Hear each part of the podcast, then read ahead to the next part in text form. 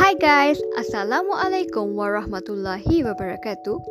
Welcome to Bicara di Bawah Bintang 2.0, a podcast brought by Welfare Secretariat of Economics Management and Science Society. I am Soha Tahir, your host for this channel. Enjoy and happy listening. Selamat datang ke episod kedua Bicara di Bawah Bintang 2.0.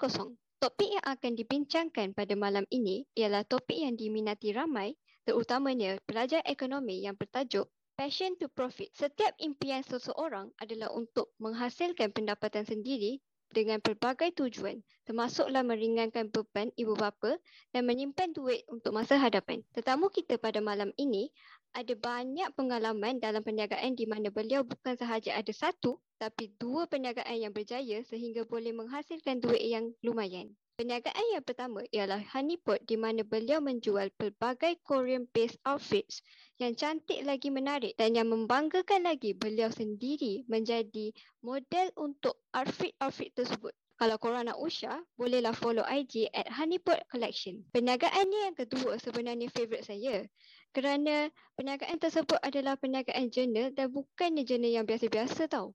Tapi jurnal tetamu kita ini tidak boleh didapati di kedai-kedai luar sana. Kerana jurnal ini dibuat sendiri oleh tetamu kita. So, korang bolehlah IG ni yang kedua juga at art by Sis Honey. Sebab kalau korang tak usah, korang pasti akan menyesal. Jadi, tanpa membuang masa lagi, mari kita memanggil tetamu kita yang cantik yang sangat dikenali sebagai Amira Rosli UIA, Adlina ataupun kawan-kawannya lebih gemar memanggilnya sebagai Alin. Hai Alin. Hai, Amira Rosli kat sini. Betul kan Amira Rosli kan? Alamak, takutlah dengar. Okay. First kali dah makan kan Alin? Belum, belum makan lagi. Belum makan lagi? Ah, tak apa. Lepas podcast ni boleh makan eh? Betul betul. Okay. So, Hmm. betul ke description yang Sauha berikan tadi? Kalau ikutkan uh, betul lah. Sebab Ani pun tengah fokus pun tadi. Dan sebenarnya betul. Okay. Termasuk Amira Rosli lah. Oh yang tu mungkin 95% ikut cik. okay. Alright. So, Alin, sebelum saya bertanya lebih lanjut tentang bisnes Alin ni, apa kita apa kata kita main game dulu? Okay. Game ni simple-simple je. Tapi fun lah. Game ni dipanggil lightning round questions. Okay, cara nak main game ni, saya akan tanya soalan kepada Alin. And Alin kena jawab as fast as possible. Sebab tu lah Oh. namanya lightning round uh, lightning round questions. Okay, soalan akan mula sekarang. Faham? Faham tak? Faham tak? Faham? Faham? Cuba jawab Faham. dengan laju. Okay.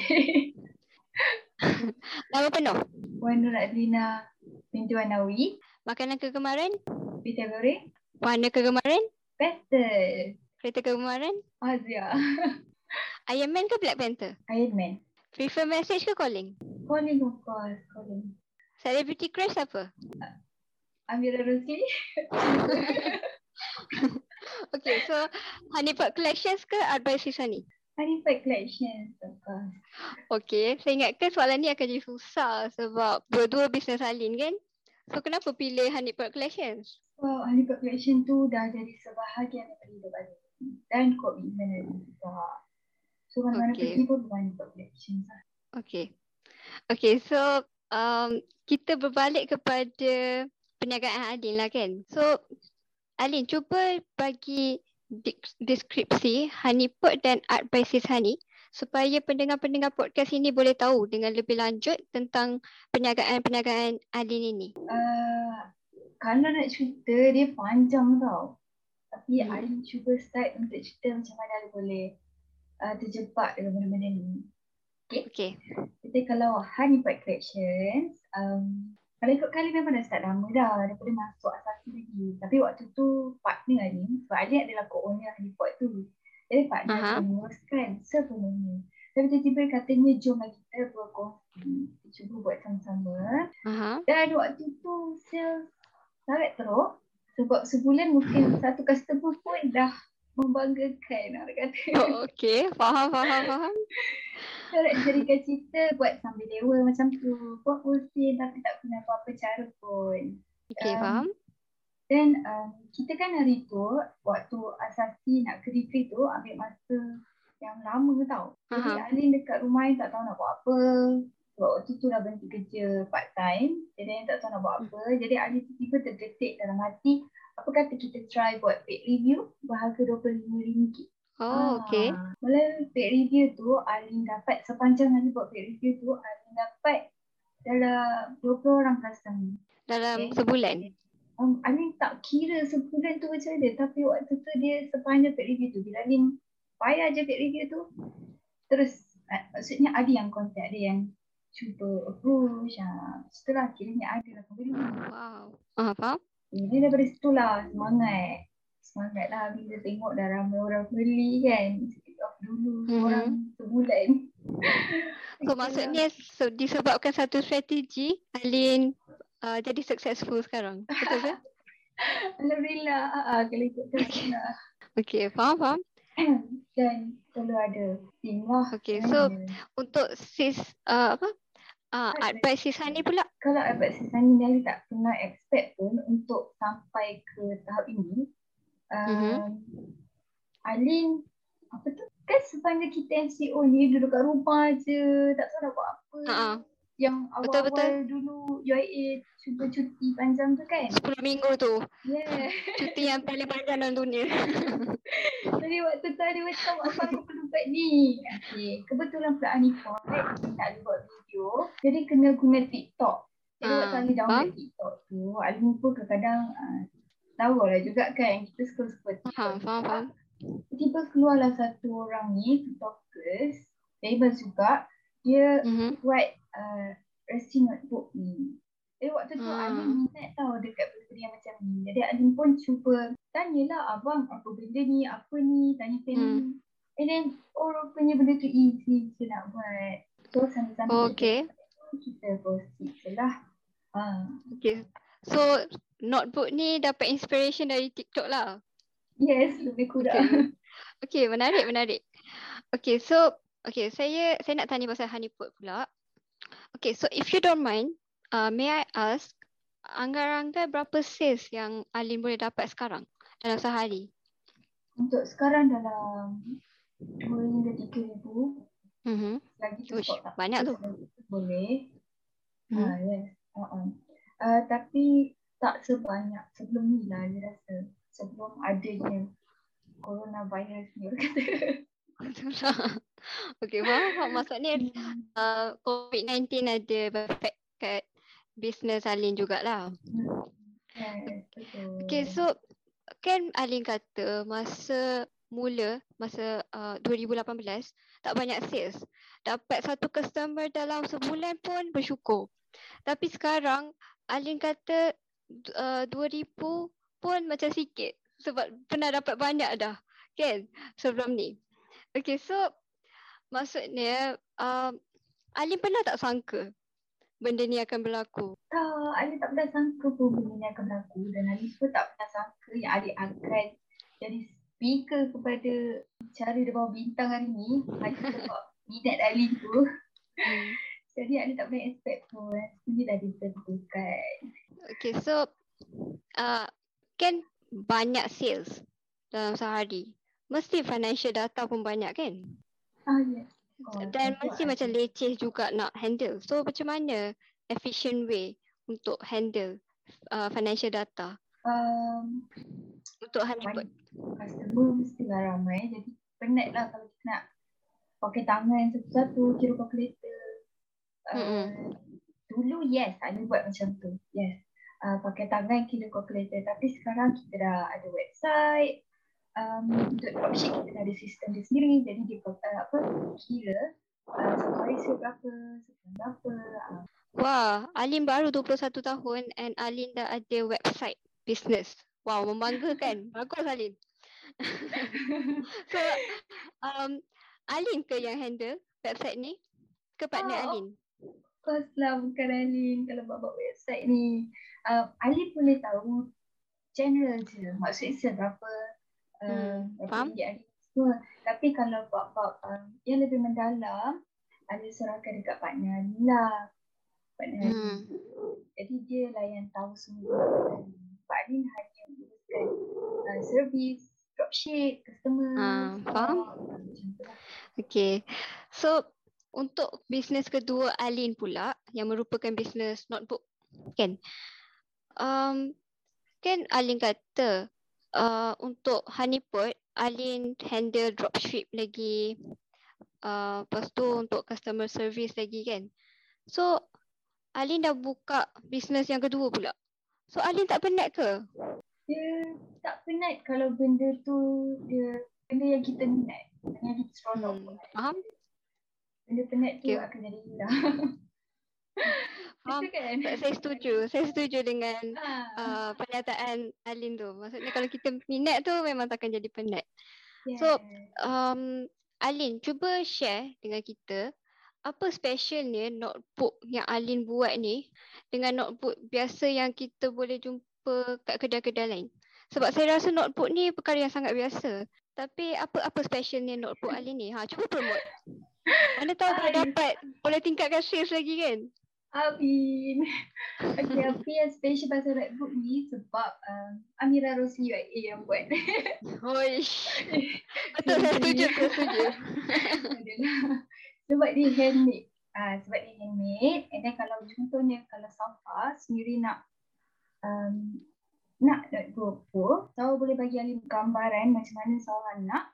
Then dia cuba buat macam yang Safa nak. Warna. Ah, so boleh bagi gambaran apa-apa lah. Ah, ah, tapi uh, Alif prefer untuk pemandangan lah sebab Okey, faham, Hmm. faham. lah. Saya pun suka pemandangan. So saya akan bagi yang pemandangan juga insyaAllah. Okay, so Alin, agak-agak Alin, berapa jam dalam sehari Alin boleh meluangkan masa untuk handle semua bisnes ni? Kalau untuk India semua bisnes ni, uh, kalau ikutkan tak terhenti pun, dia maklumkan setiap masa handle. Sebab Honeypot tu dia perlu fokus 24 jam since kita borak dengan customer. And then kalau ada tu sebab kalau ada order, adalah. Kalau tak ada, ada. Hmm. Biasa je. Hmm. Okay, faham, faham. Okay, so um, Alin ada terlibat dengan aktiviti luar kelas tak? Macam, okay. Ada So ada ni macam aktiviti co-curriculum dalam UIA. Ah, okay, okay. Betul lah jawapan ni tadi. Okay. Alin ada join club. Tapi Alin adalah ahli aktif je. Alin tak tak sempat nak jadi komiti semua tu. Alin So, jadi sebenarnya- orang yang tukang join program tu je lah. Alin Okay, ikutkan. Sebab tujuan saya tanya soalan tu sebab Alin kata sepanjang hari Alin akan handle business. Lepas tu ada macam adalah macam aktiviti luar kelas. Lepas tu dengan akademik lagi. So saya sendiri nak tahu sangat pasal benda ni. Macam mana Alin boleh membahagikan masa Alin antara business, pas- dua business, akademi dengan co-curriculum. Alright. Ni memang best untuk dikongsi sebab dia rasa ramai yang nak tahu. Dan Hmm. uh, macam mana Alin handle, um, bila hari kelas, Alin fokus dekat kelas. Okay. Hmm. Tapi bila habis kelas, Alin akan uh, cuba seimbangkan. Uh, kalau buat assignment, ada assignment buat assignment. Tapi dalam masa yang sama Hmm. buat Alin buat jugalah. Kalau macam buat balik sana tu, Alin buat waktu weekend or rasa macam rasa macam terlampau busy, Alin akan cuba relaxkan diri dengan buat itulah.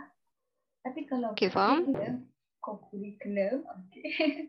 Alin Hmm. um, join bila ada program je. Contohnya kalau club Alin buat program, Alin join. And then kalau ada kawan-kawan ajak, Alin Hmm. cuba join. Macam tu lah. Maksudnya subkomiti yang biasa lah.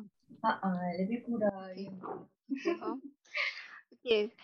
Ni, dengar Alim bercerita kan, saya teringat satu famous quote saying that if you want to be successful, you need to get out of your comfort level. And saya rasa Alin is the perfect example for this quote. Eh.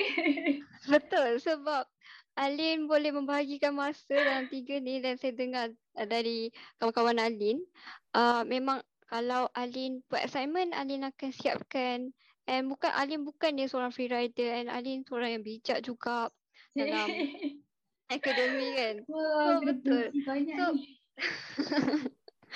Okay, so persoalan saya, apa prinsip kehidupan Alin?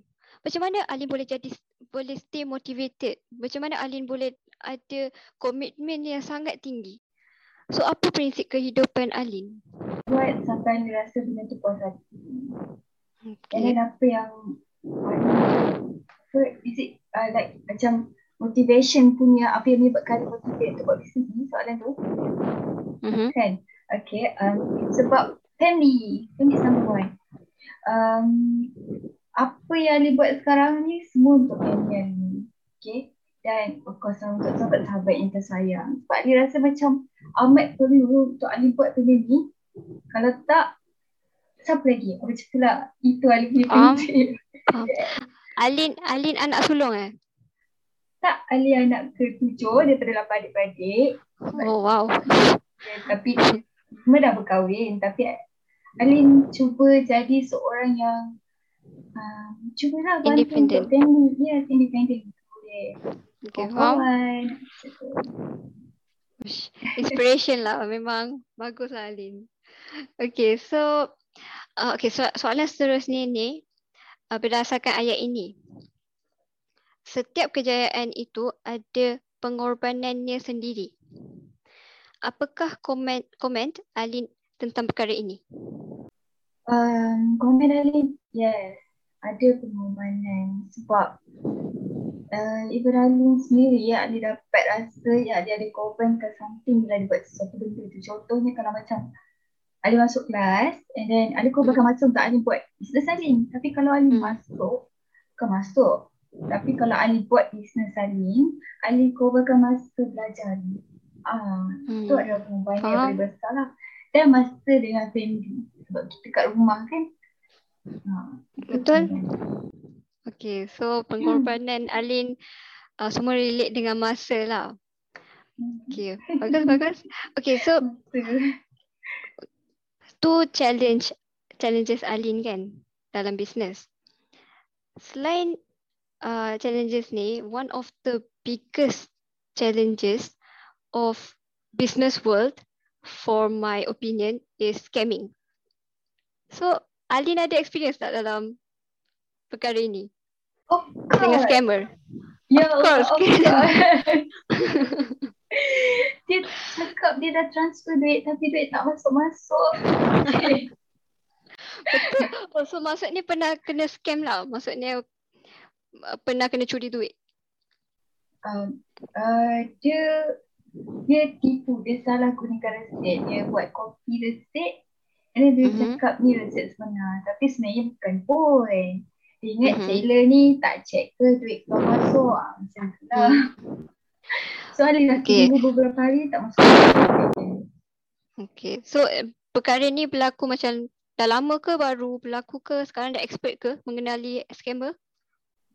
Yes, expert lah sikit. Kalau dulu tu macam blur-blur tunggu je kat duit masuk kan. Tapi Okay. sekarang uh, dah dapat detect cepat sikit. Okay. So so Alin cuba share knowledge Alin dengan pendengar podcast ni yang mungkin nak apa mulakan bisnes. Macam mana nak mengenal pasti orang tu scammer ke tak? Okay, apa yang berdasarkan Ali punya apa customer yang scammer ni semuanya majority easy je. Dia pilih barang banyak-banyak, pilih banyak-banyak lepas tu dia cakap okay saya nak ni. Then dia transfer. Hmm. Dia bagi nombor account dia transfer. Okay. Lepas tu Alin takkan submit order, takkan buat postage selagi duit tak masuk. So korang pun kena buat yang Hmm. macam ni juga. Jangan submit order selagi duit customer tak masuk. Kita tunggu, punya tunggu, punya tunggu. Dalam biasanya kan um, kalau customer tu IBG, tahu tak IBG? Yang duit delay sikit masuk tu kan. Aha, aha. Dia takkan berlaku kalau dia weekend. Maksudnya dia takkan beroperasi kalau weekend. Dia hanya hari Okey. bekerja je. So kalau lebih daripada hari bekerja, hilangan hari bekerja ataupun hari cuti umum, duit tak masuk juga, dia ada chance lah dia tu ada scammer lah macam tu lah. Ha, faham? Faham. Oh, Ah. dia ambil opportunity kat situ lah. Uh-uh. Okay, faham, faham. Okay, so saya harap semua orang dah take note tips yang Alin bagi tadi kan. Okay, so selain scam kan, ada tak challenges lain yang Alin hadapi sepanjang Alin berbisnes ni? Of course ada. Yang tu sangat sangat ada. Terutama sebab customer. Hmm. Customer yang kalau yang easy going tu Alhamdulillah bersyukur sebab Alin tu jenis easy going person lah juga. So Alin boleh uh, bekerjasama dengan customer tu elok je. Tapi kalau dia hmm. macam cerewet sikit ke dan ini dan itu agak susah sikit lah. Tapi pasti customer saya. Sabar je. Uh-uh. Okay, faham, faham. Pernah juga ada experience dengan dia orang. okay, so um, uh, tu memang satu big challenges lah sebab um, customer is the king kan. So bila customer ada attitude ni susah lah orang yang berniaga kan. Okay so Alin. saya ada tengok Instagram Alin kan. Dua-dua lah. Honeypot dengan Art by Sisani. Honeypot Collection Masya Allah dah dapat um, lebih daripada 100 ribu followers. Tahniah. Dan juga Art by Sisani lebih daripada 1000 followers. So sebenarnya benda ini uh, impian ramai orang di luar sana tau. And hmm. nak tanyalah sebab ramai orang di luar sana dah mengimpikan pencapaian yang Alin dapat sekarang ni. Untuk Alin pula ada tak lagi impian yang Alin rasa tak tercapai lagi?